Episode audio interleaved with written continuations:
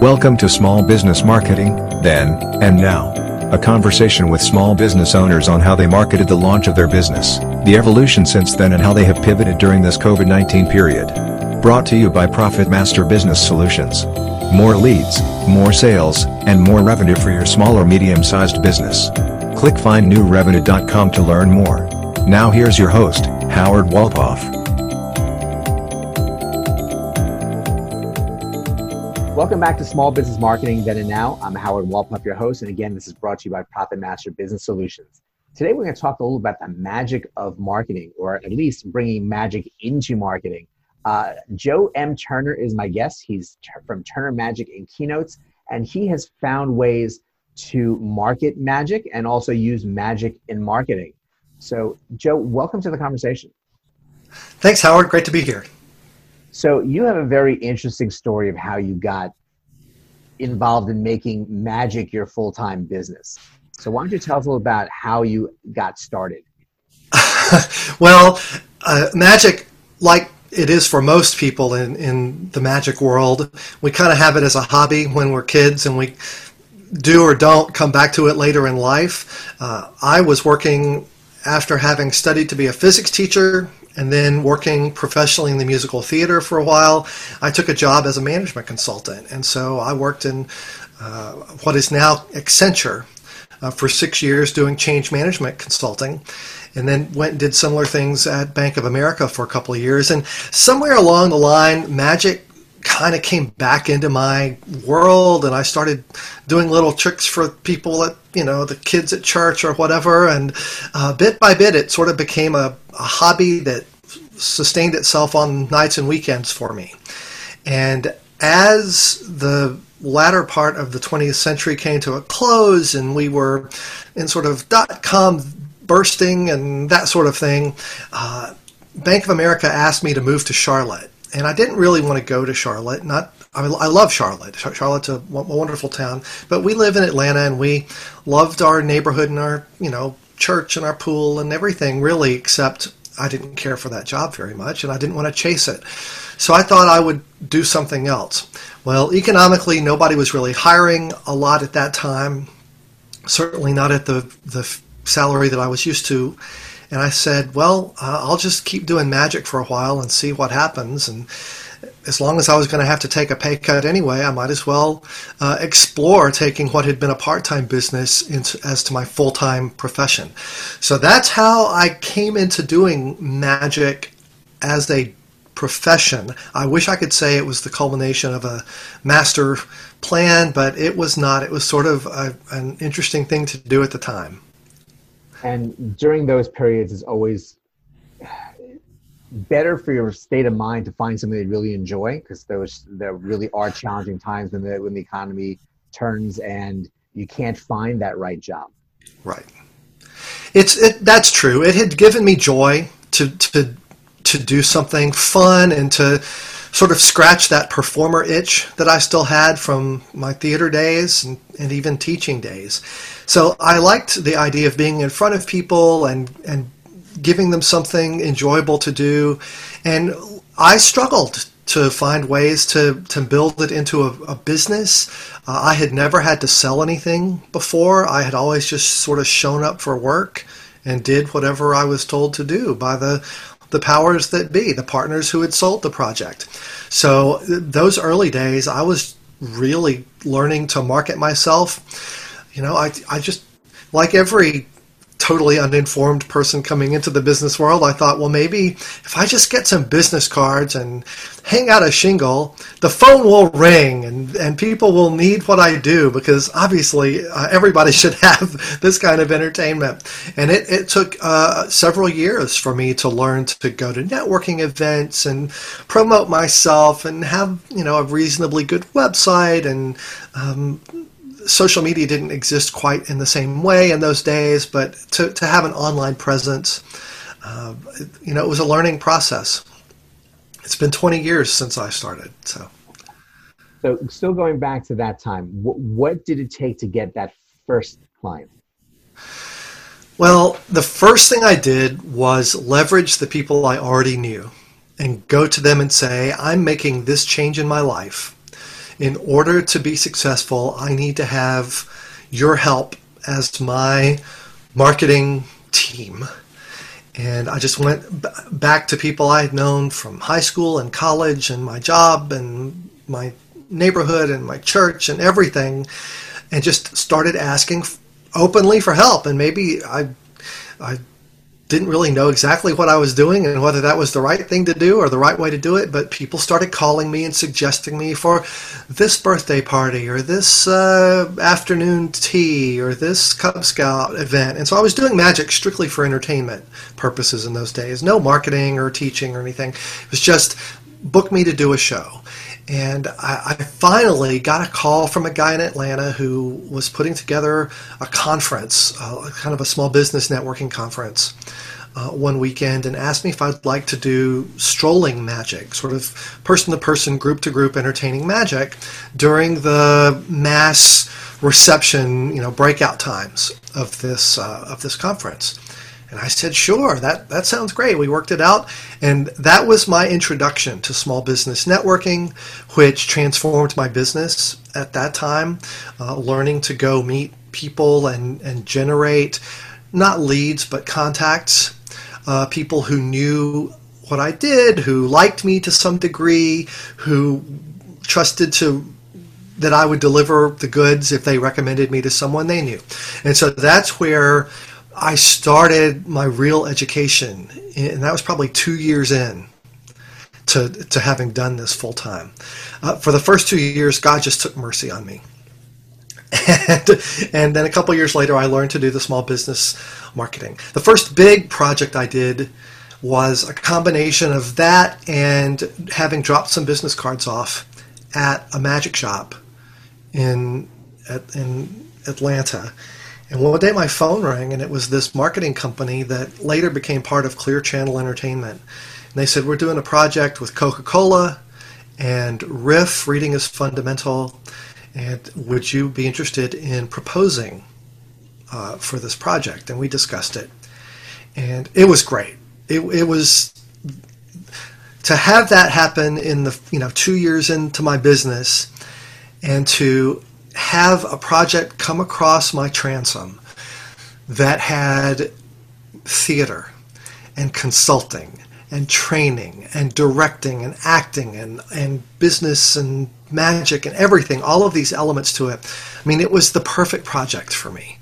And I, I am confident that the proposal I submitted was very different than the proposal they got from any other magician they asked to propose because I knew how to write a good proposal from my consulting days and how to plan and what's this timeline going to look like and how are we going to source all of these props for these 18 trucks that you want to send across America for two years doing a show and how are we going to liquidate them at the end and oh how here's how we're going to handle the education elements of this. Here's how we're going to teach and use magic to promote reading.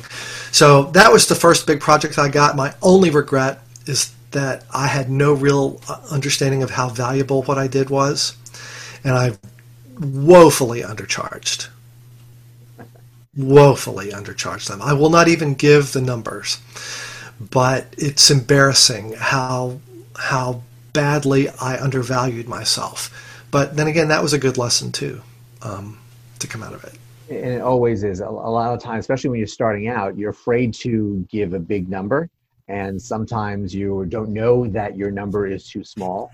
And it's, a lot of a guessing game until you, you kind of figure out what that uh, line of, of payments really should be.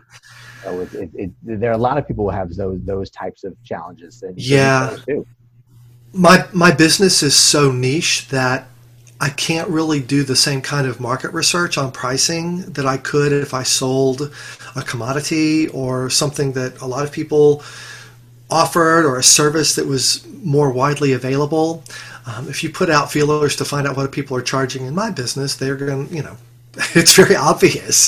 There's just not not not so many, and it's just it's kind of not done in some ways. It's just not taboo, but we all charge what we think we're worth, and we don't have the same kind of um, pressures on our offerings that people who sell very specific products do. Um, people don't. It, it's just a different kind of market, uh, even a, a, very different kind of service, even. So uh, I learned I learned from that and have have done much better. I will say that at the time it was a big number to me. It, I just didn't realize what it was supposed to be. And and that's a lot of times you think, okay, I, there's no way you can say yes to this number, and they say yes because it's it's the bottom level of what their number was going to be, but you don't know that, and that comes from experience. Well, and what I didn't get in dollars from that project, I got in credibility with uh, being able to point to that. I won, I won an award uh, for the work I did on that project. There's a, a marketing award called the Reggie Award, uh, and I, I, won a Reggie for promotional marketing, uh, a promotional event. Uh, the project won the award, but um, so uh, to be able to have an in at Coca-Cola and an in at this uh, what became Clear Channel, I, I, got to do other work later. So it was worth it. it. I, I don't mean to say it was just this.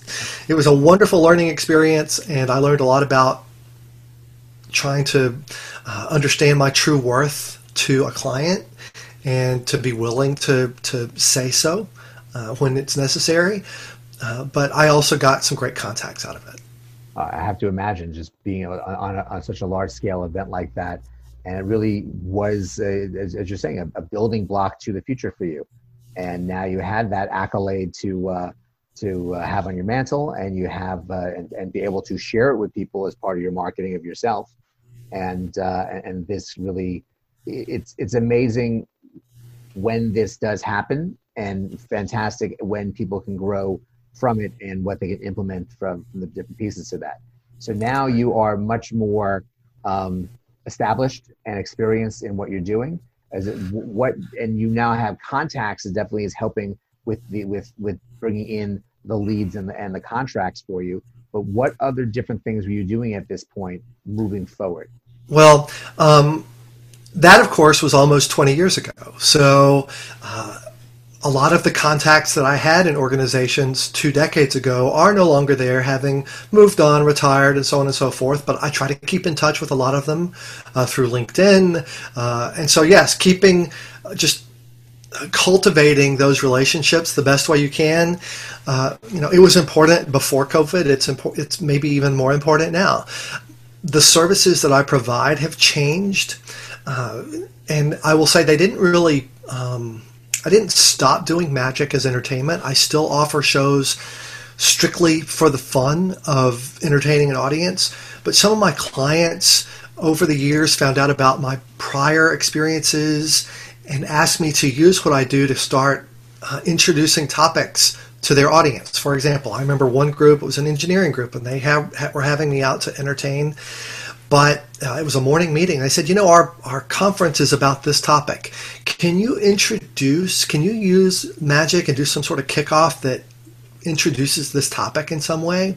And, you know, light bulbs are going off in my head because I had been hired to use magic to sell things at trade show exhibits or at product launches. But now, even in a, a more event, conference, speaking event kind of uh, of a circumstance, I was being asked to use what I do to introduce content, and that was that was a turning point for me. I didn't instantly flip to being a speaker, but over the years I started using magic more and more, not just to entertain, but also to maybe share something important about the association that I was speaking to, or to emphasize something they had done for their members or for their community.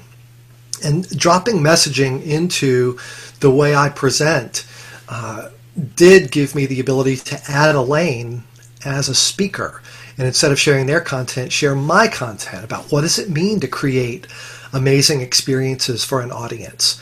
And if you're a salesperson or a marketing professional or a leader or someone in charge of the branding or messaging for an organization, then how to create amazing experiences and what the parallels from the theater to the business world are that's really that's fun content but it's valuable content and so i started to pursue that as a speaker and uh, that definitely it was an added lane to to the services that I could bring to the market.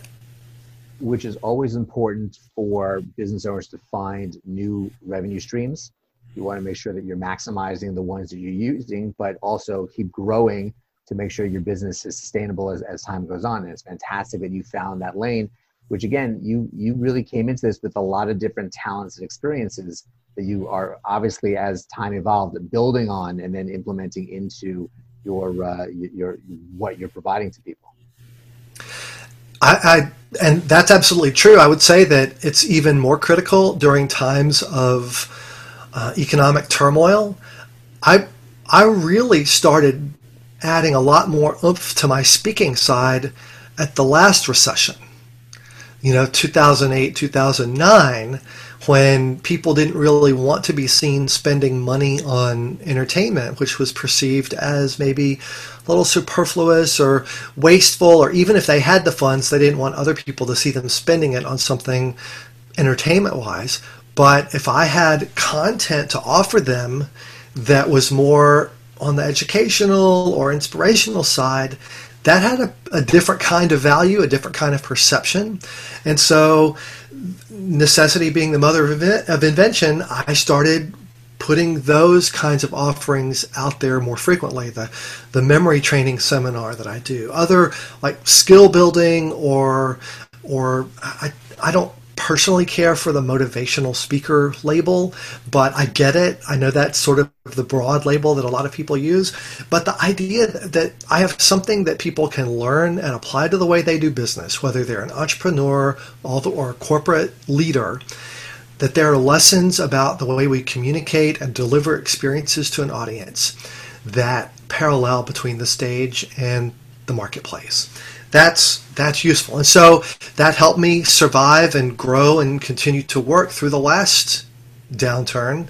And even this downturn, I'm learning to adjust, add lanes, deliver things differently, find new ways to go to the market um, in the place that they are now compared to the place they were a year ago. So uh, it's a it's a constant it's a constant struggle. But as a small business person, or as small business people, I think we're better equipped to respond quickly than many of the larger kinds of uh, companies or or uh, massive organizations. Uh, we can we can add something really quickly. You know, it takes me a day to put something new on my website. yes, the corporation might be much much longer than that. The whole process yeah.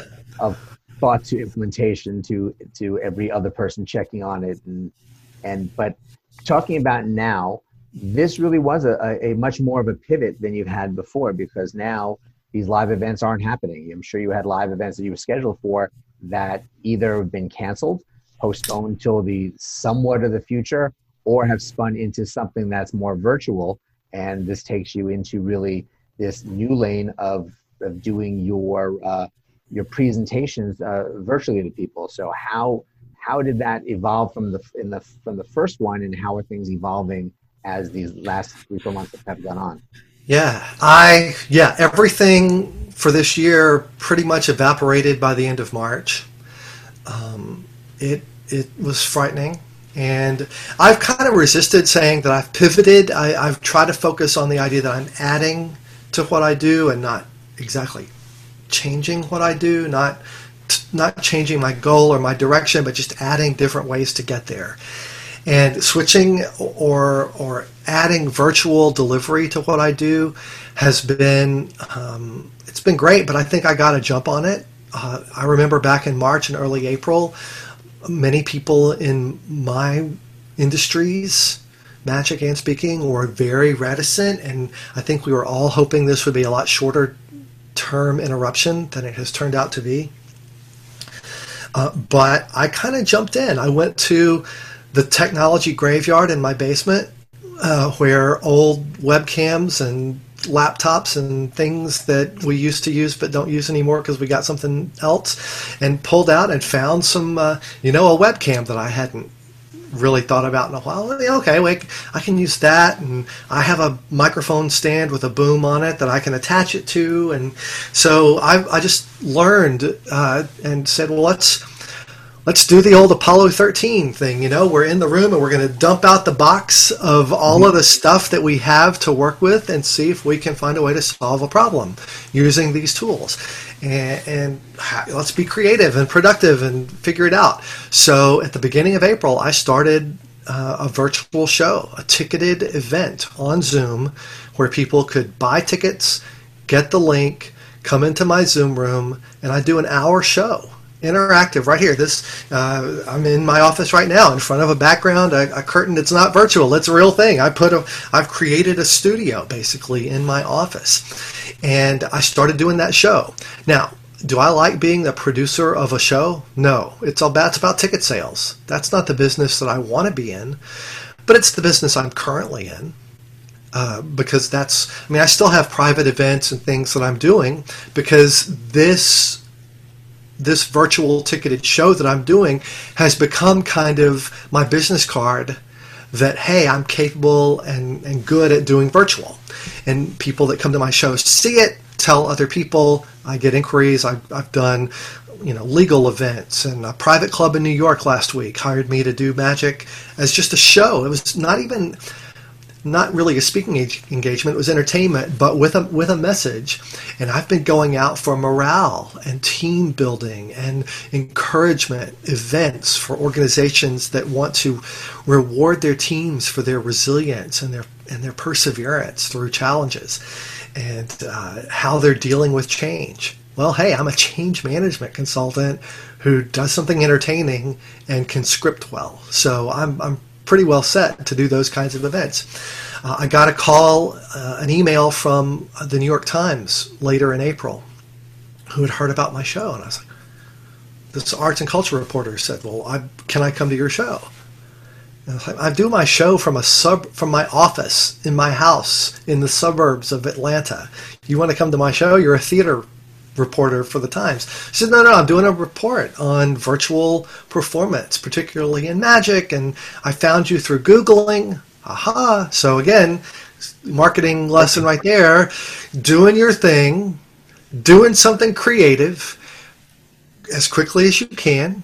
80% is good. 80-20 rule. Get it 80% great start telling people about it, invite people to see it. The first people that came to see the first two or three shows I did were all family, friends, people from church, people, you know, neighborhood. It's all the people that want you to be great anyway. All your Facebook friends want you to be fantastic. And so that that happened and she was able to find me through googling. She came to the show. She went to about 10 different virtual magic shows across the country uh, maybe more, but 10 ended up in this final article that she wrote, which was mainly a review of a show she was assigned to review out of California. And the, the, the stinking thing came out. I was expecting maybe a pull quote or something I could blog about, something I could use. And she had something snarky to say about every show.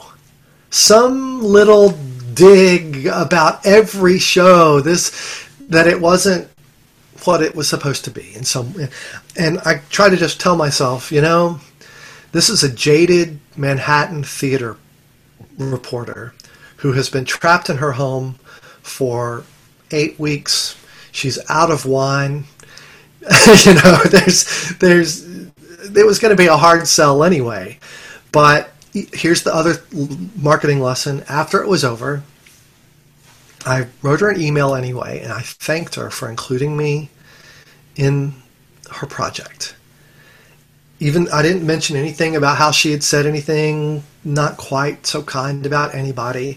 I just thanked her. I said it was really great to be part of your research and to be part of your article, and thank you for including me. And two weeks later, I was recommended in the New York Times. I got a recommendation for my show that appeared in the Sunday Times in a calendar of upcoming events. And that was actually presented by another writer who she had talked to the previous writer.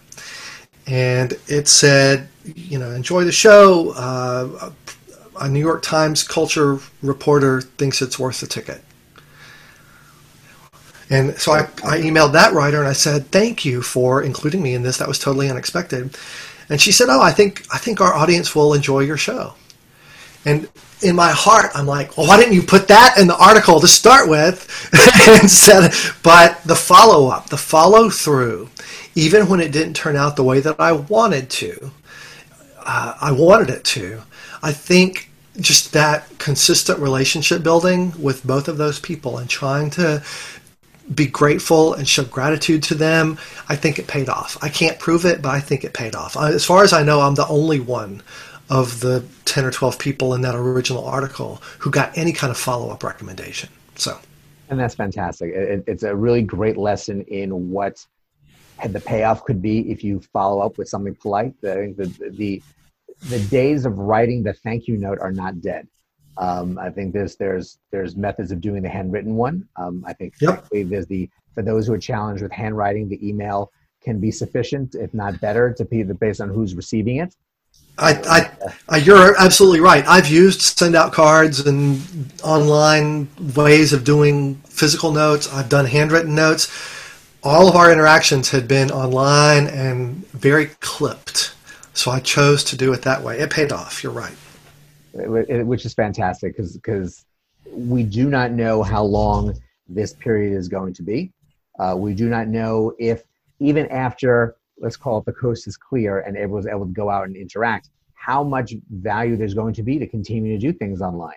So, uh, so you you definitely have a uh, a leg up on on many others who have not been referred to by the New York Times to uh, for people to check out what they're doing uh, virtually, and uh, it's it's great that uh, this is a, a means to to to keep your business growing. Well, I've been able to take what I learned change changed the show. I've added I've taken my memory training seminar and put it online. I've done things where you know people can buy tickets to come to my training or my show, but I'm also partnering with other people. Uh, I have a, a, thing coming up in August with someone I met doing virtual networking, uh, who's based in New Jersey, and she teaches LinkedIn uh, training and we're and I'm going to do my memory seminar and we're doing a tag team event and we're selling tickets to that. So this is a new way to deliver content. It's a new way to create content and value. It's a new way to collaborate with other people. Uh, all of the things that we used to do when we were networking in person, all of that's still absolutely important. We're just able to do it with people in different cities now and which really grows everyone's uh, business in, in so many ways that never were planned for, but are obviously exciting and appreciated. So, yeah. since you are not limited to the Georgia area, what is uh, what is the best way for people to get in contact with you? Obviously, to, to share in in learning from you, having ability to uh, to see your shows, and to really have you take part in the marketing that they're doing and, and creating at this point. Well, my website is turnermagic.com, and it has links to um, my various social outlets. I'm easily discoverable on Facebook, Joe M. Turner, Speaker Entertainer, uh, Twitter, Turner Magic, Instagram, Turner Magic, all of that. I mean, if you just if you look for me, you will find me. I'm not I'm not hidden away anywhere, but turnermagic.com is a good starting point. Click and you will magically appear. when the student is ready, the teacher will appear. No, uh, it's it's been great. If if I can help anyone, I welcome people's LinkedIn connections. Uh, I welcome. I mean, we all have time. We've been we've been handed, whether we want it or not, time to be creative and strategic about how we want to go forward. I don't anticipate even if if medically things were safe tomorrow it's going to take some time for people to mentally get brave and willing to go to large gatherings again. So the way that I used to, to do business is is it's probably a year away from those kinds of things again. But we have great opportunities now to learn from each other and collaborate with each other and do neat projects together. And who knows who knows what can happen? I mean, it's a frontier. We don't know. Exactly. And uh, the best way is to keep your eyes open and uh, keep your connections strong and uh, and just keep moving forward. And, Absolutely. And, and, your story really is a great one to uh, express that. So, uh, Joe, thank you so much for joining us today. It really was a great journey that you've been on, and I think there's a lot of lessons in there that any business can uh, can really learn from. Well, just don't quit, and some days really stink, but I just focus on what you can control. That's the only thing any of us can do right now, and I can control choosing to do one creative thing in a day. One thing to meet new people, one thing to package what I do differently for a different audience. You can do one thing in a day. Do one thing. A very, very good uh, thought to, uh, to, to wrap this conversation up with. So Thanks. thank you so much, and everyone, thank you for for joining us today. And really, I really hope you got a lot out of this one. This was really fantastic material for you to uh, to help grow your business. But go out, have a great day today, and we'll see you next time. This has been Small Business Marketing, then and now. Brought to you by Profit Master Business Solutions. Marketing strategy for the small business owner. To learn more, click findnewrevenue.com.